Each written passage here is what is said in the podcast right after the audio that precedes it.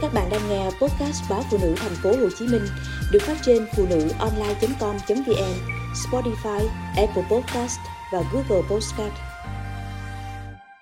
Bí quyết để chồng nể Nhìn vợ chồng anh Khôi, ai cũng sẽ tự hỏi vì sao anh Khôi cao gần 1m8, trắng trẻo, đẹp trai, nhìn như phi công, lại lấy cô vợ như chị Hương, cao 1m53 và ngăm ngăm đen cùng nhan sắc tầm tầm. Ngạc nhiên hơn nữa là khi đi đâu cùng nhau, người ta thấy anh Khôi lo cho vợ từng tí một. Ra khỏi phòng là anh đưa áo khoác cho vợ, anh đội mũ bảo hiểm cho vợ trước, còn gạt cái để chân ra sẵn rồi mới quay về đội mũ cho mình. Trước khi nổ máy xe, còn ngoái lại bảo vợ, mình đi nhé. Những khi máu bà Tám nổi lên, chúng tôi lôi chuyện của vợ chồng anh Khôi ra nói. Này nhé, chiều cao của chị Hương là do chị đi đâu khoe đó. Còn hài hước, đo đầu mình chưa tới vai chồng và biểu môi. Mỗi tác dụng quét mạng nhện, chứ mua quần áo giày dép gì cũng khó khăn. Làm mọi người bật cười. Anh Khôi cũng nhe răng cười vui vẻ. Kiểu nghe mãi thành quen. Chị Hương cũng không phải con nhà giàu, để anh Khôi phải lụy. Chị là con công nhân, bố mẹ chị khi về hưu cũng là công nhân chứ không có chức tước gì. Nhưng anh Khôi lại có bố làm sếp, anh học giỏi, tháo vát từ bé. Hiện tại anh cũng là người làm ra tiền, là trụ cột trong gia đình. Nhưng với vợ, anh vẫn nhất mực quan tâm, chăm sóc. Có ai bạo gan hỏi chị hương có bí quyết gì mà nắm được trái tim anh? Anh khôi không trả lời mà hỏi lại. Ví dụ khi phát hiện em dâu mình say nắng một người khác, mọi người làm sao? Chúng tôi nhìn nhau nhưng vẫn trả lời. Người thì chọn phương án, nói cho em trai mình biết. Người thì nói, sẽ nói chuyện với em dâu cho ra ngô, ra khoai. Không thể để em trai mình mang cặp sừng chói lóa được.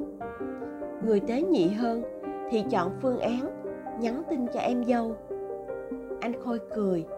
Anh nói, nếu báo cho em trai hay nói thẳng với em dâu, sẽ làm gia đình em trai mình xào xáo.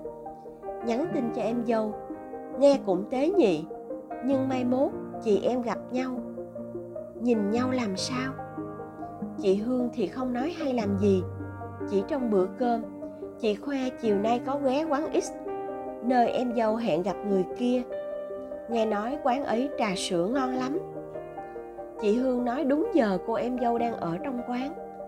Có tật sẽ giật mình. Em dâu sẽ nghe ra và suy nghĩ. Còn suy nghĩ tới đâu thì chỉ mình em dâu biết, không ai can thiệp được. Mọi người ồ lên, hóa ra anh khôi đang khen vợ khéo léo. Anh khôi nghiêm túc gật đầu kể từ ngày xưa, nhà chị hương ở tập thể. Nên chị từ bé đã sống cùng người già, người lớn, trẻ nhỏ. Nên giờ chị rất khéo léo trong nắm bắt tâm trạng của từng người. Ngày anh đưa chị về, bố mẹ anh chê chị ra mặt. Nhưng giờ lại quý chị hơn so với cô con dâu thứ hai.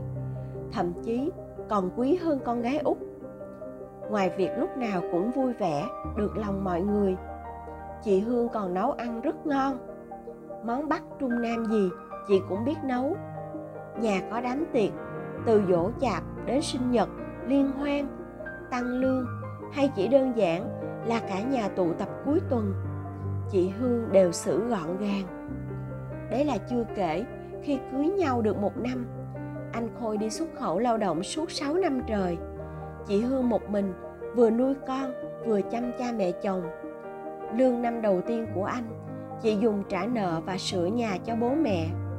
Những năm sau, chị mua đất để dành đó, đợi anh về. Vợ chồng cùng bàn bạc chi tiêu. Có người cắt cớ hỏi, thế chị hương có tật xấu gì? Anh khôi xòe bàn tay, hào hứng kể, nào là chị ghét rửa bát. Nếu phải chọn chạy bộ 10 km với rửa bát, chị sẽ chọn việc chạy bộ. Chị hương cũng ghét ăn chua không khi nào chị đụng vào cam, quýt, bưởi hay dâu tây. Chị ghét chua đến nỗi cà chua cũng ghét luôn. Và chị còn có một bệnh nữa là hay chóng mặt, nên chị không biết đi xe máy, xe đạp cũng không đi luôn. Nếu phải đi đâu, trừ chồng và hai cậu em ruột, chị không dám ngồi lên sau xe ai. Mọi người ồ lên, chị hương lắm tài và tật cũng nhiều không kém anh khôi cười cười.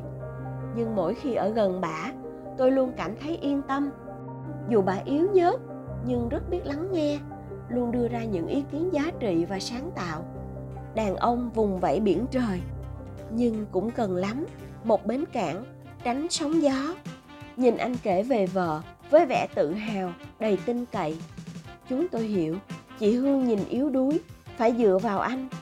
Nhưng lại là bến cảng của anh không chỉ cho anh, mà còn cho cả gia đình. Hai người cùng nương, cùng dìu nhau bước.